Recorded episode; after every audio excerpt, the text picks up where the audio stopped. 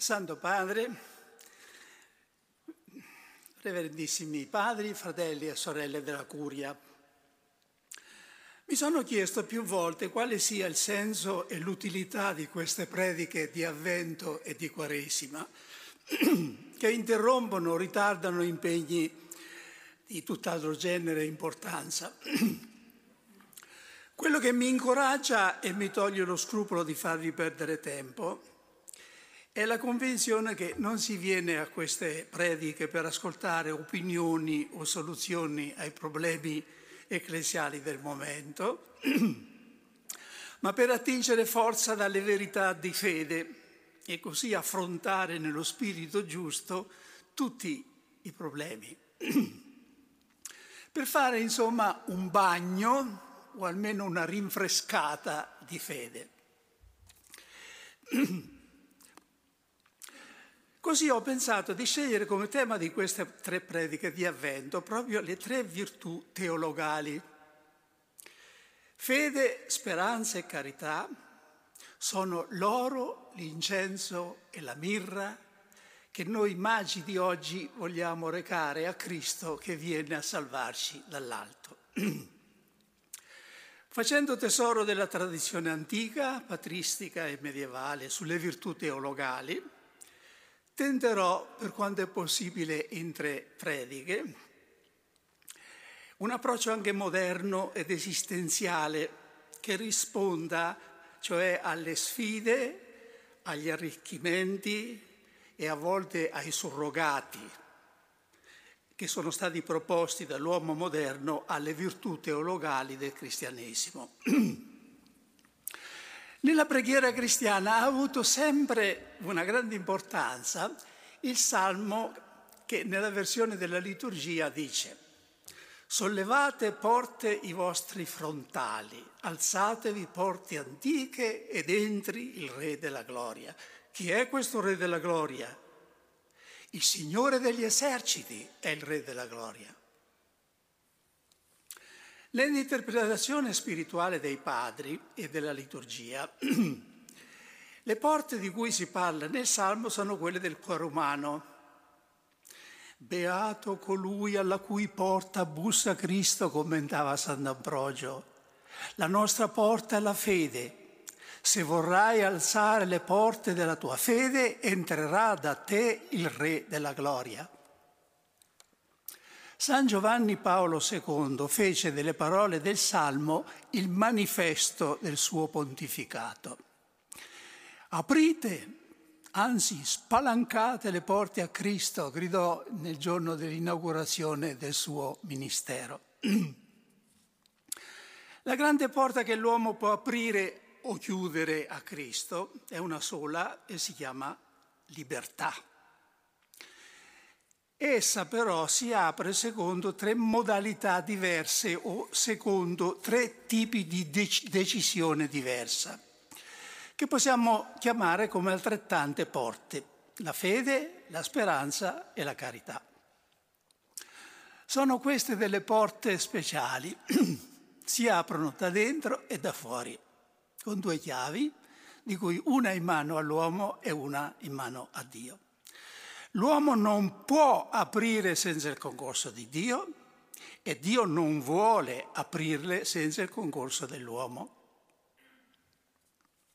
Iniziamo dunque la nostra riflessione dalla prima delle tre porte, la fede.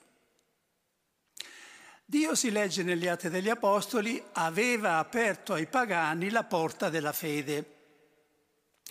Dio apre la porta della fede quando dà la possibilità di credere inviando chi annuncia il Vangelo. E l'uomo apre la porta della fede quando accoglie questa proposta.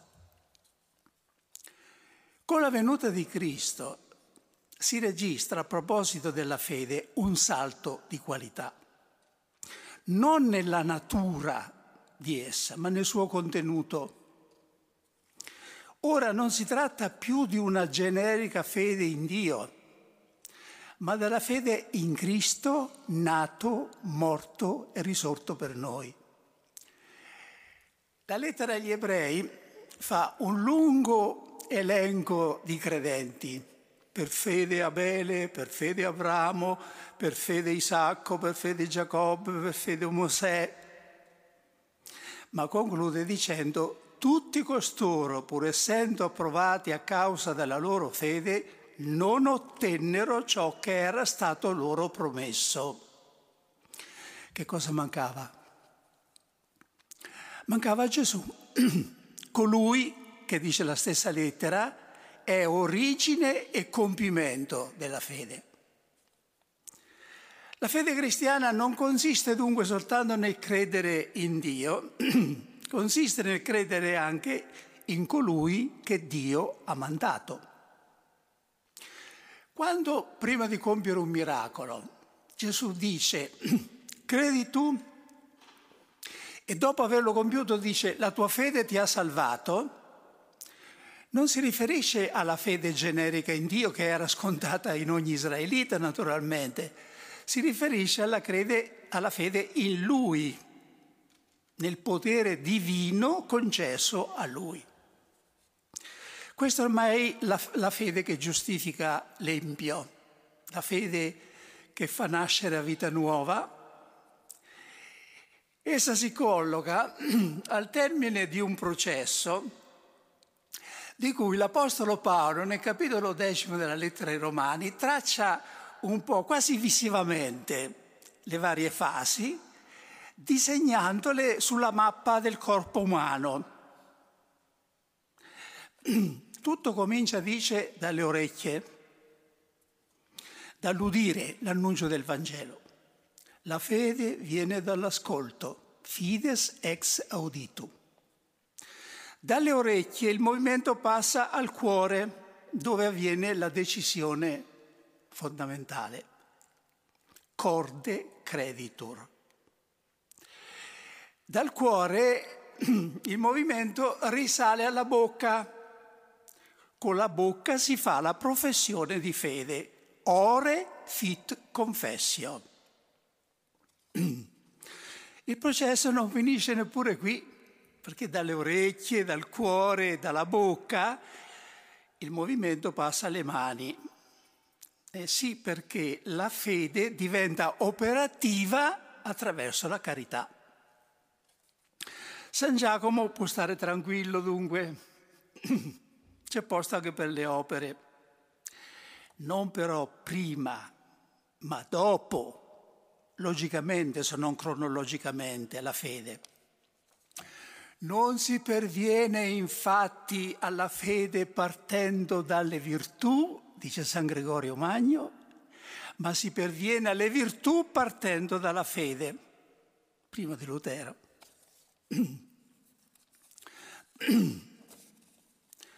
Sorge a questo punto una domanda. Se la fede che salva è la fede in Cristo, che cosa pensare di tutti quelli che non hanno alcuna possibilità di credere in Lui? Viviamo in una società anche religiosamente pluralistica.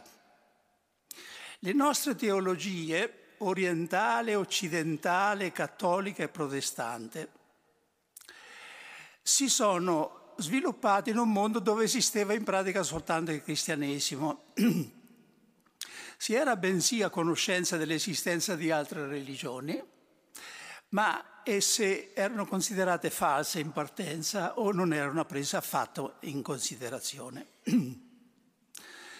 A parte il diverso modo di intendere la Chiesa, tutti i cristiani condividevano l'assioma tradizionale: fuori della Chiesa non c'è salvezza, extra ecclesiam nulla salus. Oggi non è più così. Da qualche tempo è in atto un dialogo tra le religioni basato sul reciproco rispetto e sul riconoscimento dei valori presenti in ognuna di esse. Nella Chiesa cattolica il punto di partenza è stata la dichiarazione Nostra Etate del Concilio Vaticano II, ma un orientamento analogo è condiviso da tutte le chiese storiche cristiane. Con questo riconoscimento si è andata affermando la convinzione che anche persone al di fuori della Chiesa possono salvarsi. È possibile in questa nuova prospettiva mantenere il ruolo finora attribuito alla fede esplicita in Cristo? L'assioma antico fuori dalla Chiesa non c'è salvezza non finirebbe per sopravvivere in questo caso nell'assioma fuori della fede non c'è salvezza, extra fidem nulla salus. In alcuni ambienti cristiani quest'ultima è di fatto la dottrina dominante ed è essa che motiva l'impegno missionario. In questo modo però la salvezza viene ad essere limitata in partenza a una minoranza trascurabile dell'umanità. Ciò non solo non può lasciarci tranquilli noi, ma fa torto prima di tutto a Cristo, sottraendogli gran parte dell'umanità. Non si può credere che Gesù è Dio e limitare poi la sua rilevanza di fatto a un solo ristretto settore dell'umanità. Gesù è il Salvatore del mondo. Il Padre ha mandato il Figlio perché il mondo sia salvato per mezzo di Lui. Il mondo, non alcuni nel mondo. Cerchiamo di trovare una risposta nella Scrittura.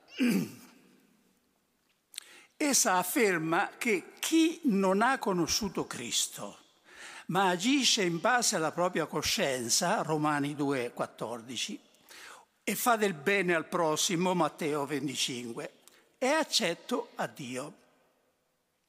Negli Atti degli Apostoli ascoltiamo dalla bocca di Pietro questa solenne dichiarazione.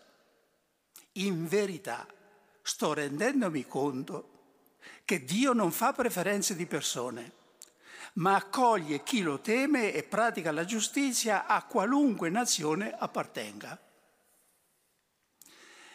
Anche gli aderenti ad altre religioni credono in genere che, tra virgolette, Dio esiste e che ricompensa coloro che lo cercano.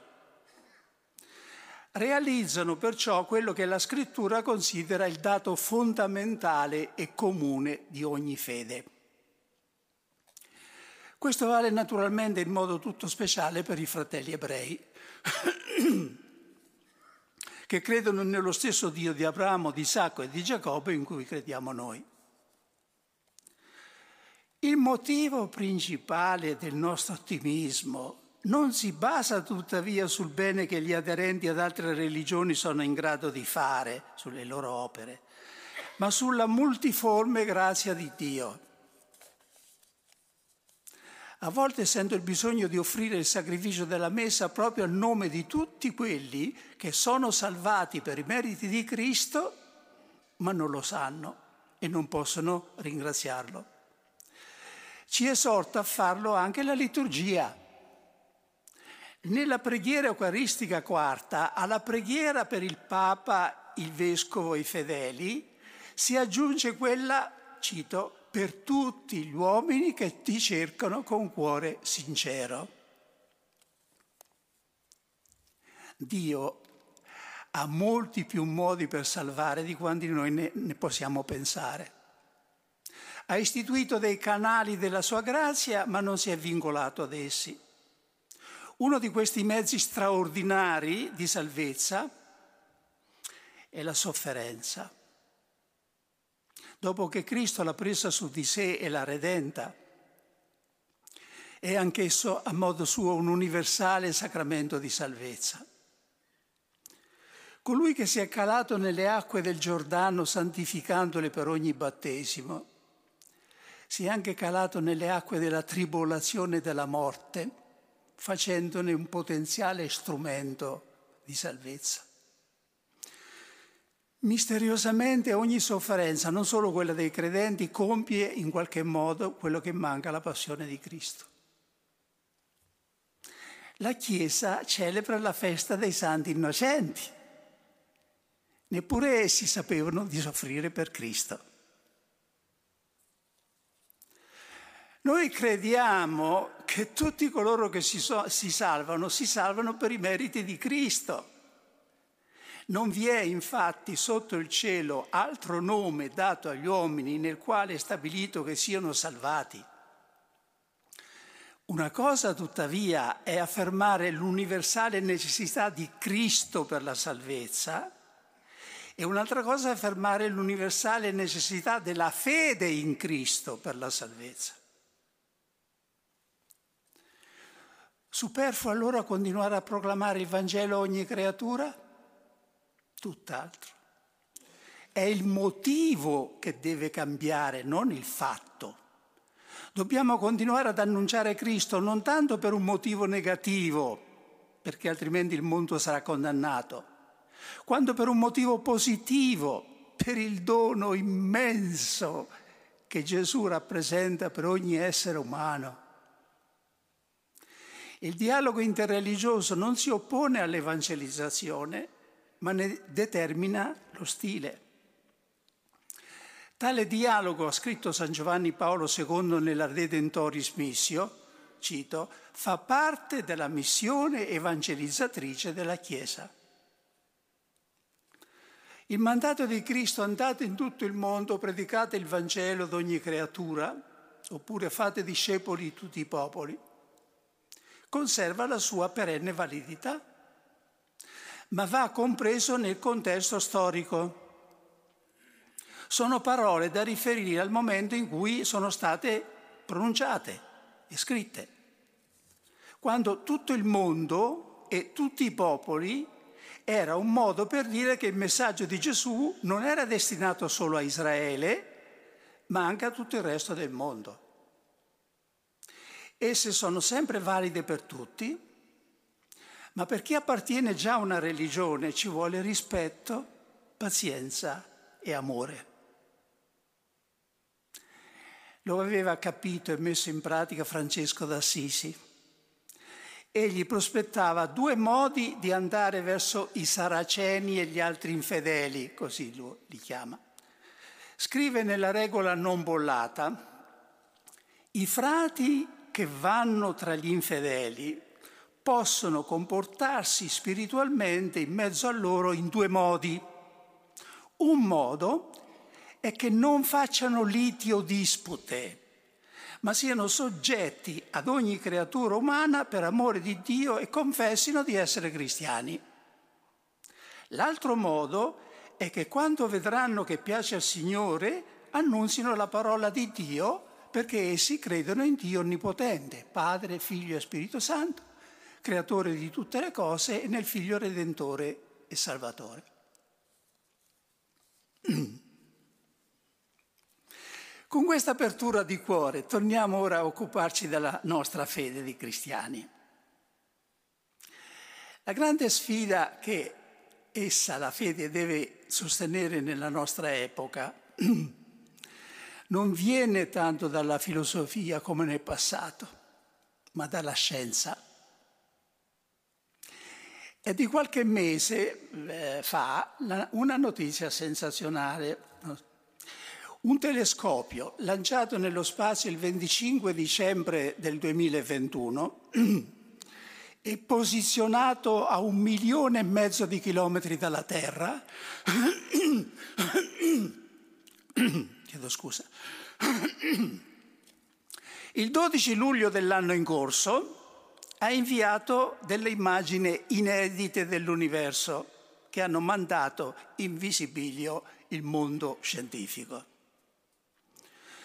Il nuovo telescopio, si leggeva nei notiziari, ha spalancato una nuova finestra sul cosmo, in grado di catapultarci indietro fino al poco dopo il Big Bang iniziale del mondo. È la visione più dettagliata dell'universo primordiale mai ottenuta. Rappresenta il primo assaggio di una nuova e rivoluzionaria astronomia che ci svelerà l'universo come non lo avevamo mai visto. Saremmo stolti e ingrati se non partecipassimo al giusto orgoglio dell'umanità per questa come per tutte le altre scoperte scientifiche. Se la fede, oltre che dall'ascolto, viene anche dallo stupore, queste scoperte scientifiche non dovrebbero diminuire la possibilità di credere, ma aumentarla. Se vivesse oggi il salmista canterebbe con ancora più slancio: i cieli narrano la gloria di Dio, l'opera delle sue mani annunzia il firmamento. E Francesco d'Assisi: laudato sii mi Signore con tutte le tue creature. Dio ha voluto darci un segno tangibile della sua infinita grandezza con l'immensità dell'universo, e ha voluto darci un segno della sua inafferrabilità con la più piccola particella di materia, che anche una volta raggiunto, ci assicura oggi la fisica, mantiene la sua indeterminazione. Il cosmo non si è fatto da solo. È la qualità dell'essere, non la quantità, che decide. E la qualità del creato è di essere creato. Miliardi di galassie distanti miliardi di anni luce non potranno cambiare questa qualità.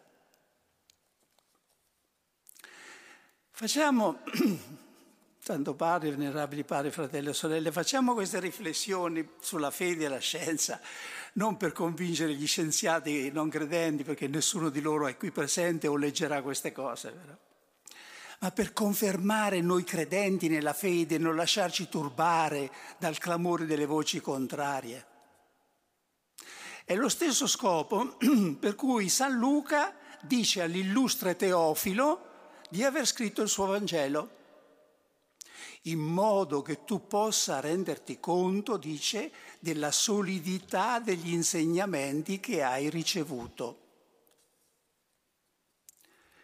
Di fronte al dispiegarsi davanti ai nostri occhi delle dimensioni sconfinate dell'universo, l'atto di fede maggiore per noi cristiani non è di credere che tutto questo è stato creato da Dio, ma di credere che tutte le cose sono state create per mezzo di Cristo e in vista di Lui, e che senza di Lui nulla è stato fatto di ciò che esiste. Il cristiano ha una prova su Dio ben più convincente di quella desunta dal cosmo: la persona e la vita di Gesù Cristo e la sua risurrezione. I credenti non sono degli struzzi, non nascondono il capo nella sabbia per non vedere. Condividiamo con ogni persona lo sconcerto davanti a tanti misteri e contraddizioni dell'universo, dell'evoluzione, della storia, della stessa Bibbia. Siamo però in grado di superare lo sconcerto con una certezza più forte di tutte le incertezze: la credibilità della persona di Gesù Cristo, della sua vita e della sua parola. La certezza piena e gioiosa non si ha prima, ma dopo aver creduto. È giusto, perché diversamente la fede sarebbe cosa da poco seria, perderebbe il suo pregio e il suo merito.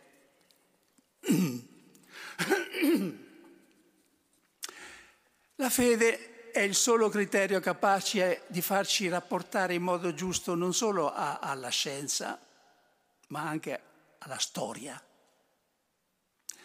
Nel parlare della fede che giustifica, San Paolo cita il famoso oracolo di Abacuc: il giusto vivrà per la fede. Che cosa vuol dire Dio con questa parola profetica, dal momento che è Dio in persona che la pronuncia? Il messaggio si apre con un lamento del profeta per la disfatta della giustizia, perché Dio sembra assistere impassibile dall'alto dei cieli alla violenza e all'oppressione. Dio risponde che tutto ciò sta per finire, perché arriverà presto un nuovo flagello, i Caldei, che spazzerà via tutto e tutti. Il profeta si ribella a questa soluzione. è la risposta di Dio? Un'oppressione che si sostituisce a un'altra oppressione? Ma proprio qui Dio aspettava il profeta.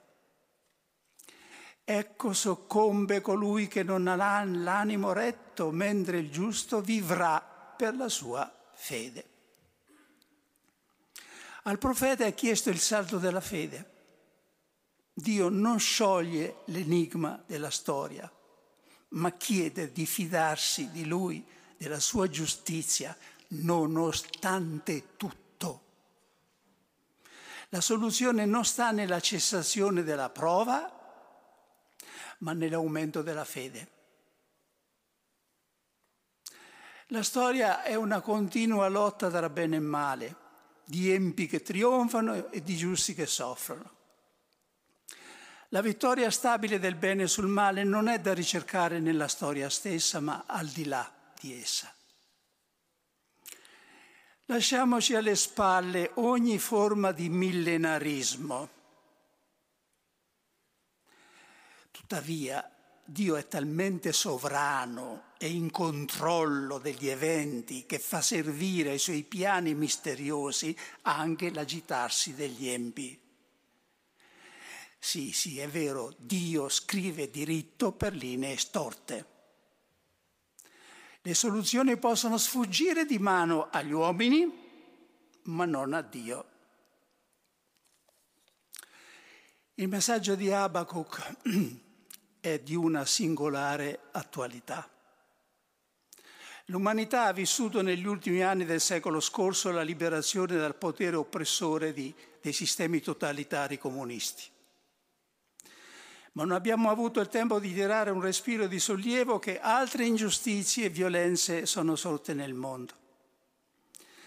C'è stato chi alla fine della guerra fredda aveva ingenuamente creduto che il trionfo della democrazia avrebbe ormai chiuso definitivamente il ciclo dei grandi sconvolgimenti e che la storia avrebbe proseguito il suo corso senza più grandi scosse.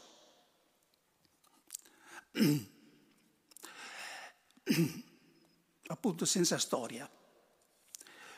Una tale tesi fu ben presto pietosamente smentita dagli eventi, con la comparsa di altre dittature e lo scoppio di altre guerre, a cominciare da quella del Golfo,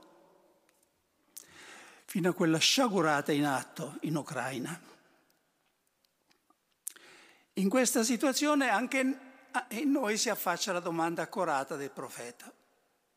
Signore, fino a quando?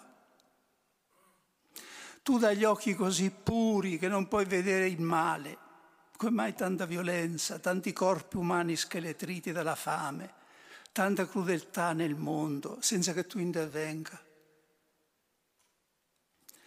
La risposta di Dio è ancora la stessa.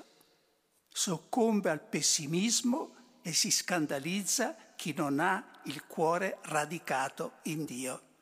Mentre il giusto vivrà di fede, troverà la risposta nella sua fede.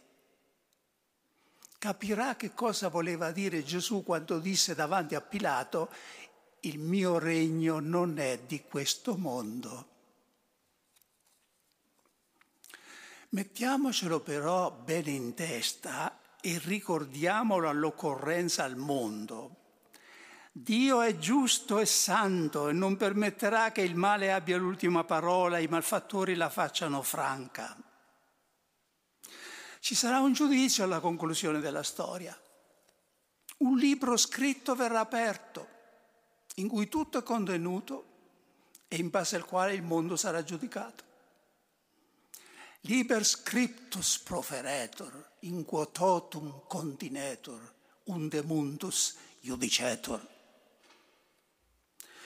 Un primo giudizio, imperfetto ma sotto gli occhi di tutti, credenti e non credenti, è in atto già ora nella storia.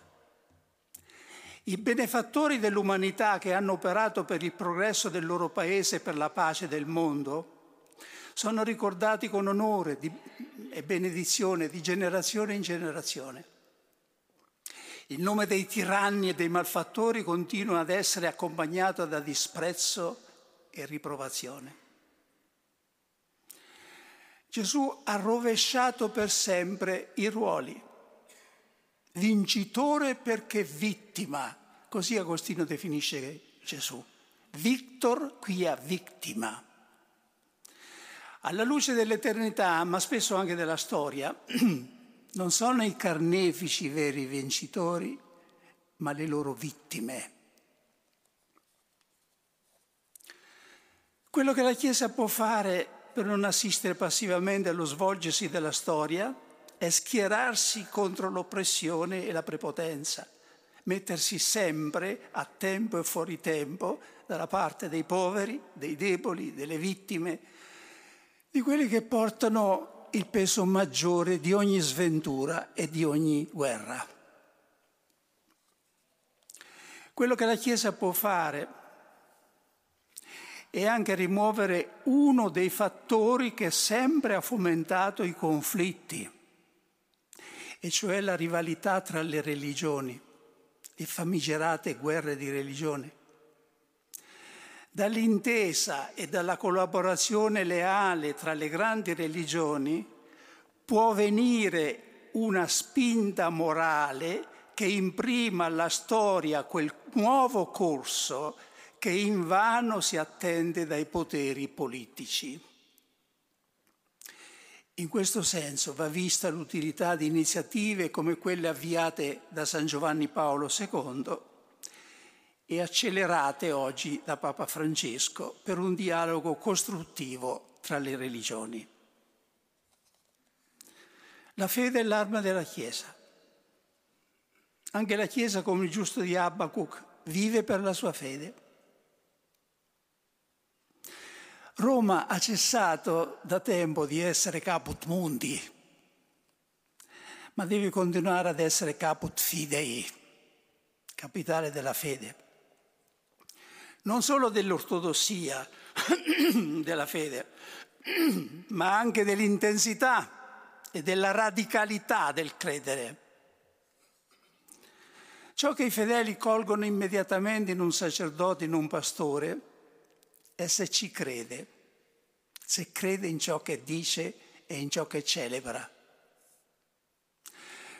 Oggi si fa molto uso della trasmissione senza fili, la Wi-Fi si dice in inglese. Anche la fede si trasmette di preferenza così, senza fili, senza tante parole e ragionamenti, ma per una corrente di grazia che si stabilisce tra due spiriti. L'atto di fede più grande che la Chiesa può fare, dopo aver pregato e fatto il possibile per evitare o far cessare i conflitti, è di rimettersi a Dio con un atto di totale fiducia e sereno abbandono, ripetendo con l'Apostolo, scio cui credidi, so in chi ho posto la mia fiducia. Dio non si tira mai indietro per far cadere nel vuoto chi si getta tra le sue braccia, mai. Andiamo dunque, Santo Padre, venerabili padri, fratelli e sorelle, andiamo dunque incontro a Cristo che viene con un atto di fede, che è anche una promessa, promessa di Dio, dunque una profezia. Il mondo è nelle mani di Dio. E quando, abusando della sua libertà, l'uomo avrà toccato il fondo, lui interverrà a salvarlo. Sì, interverrà a salvarlo. Per questo, infatti, è venuto al mondo 2022 anni fa. Nel nome del Padre, del Figlio e dello Spirito Santo.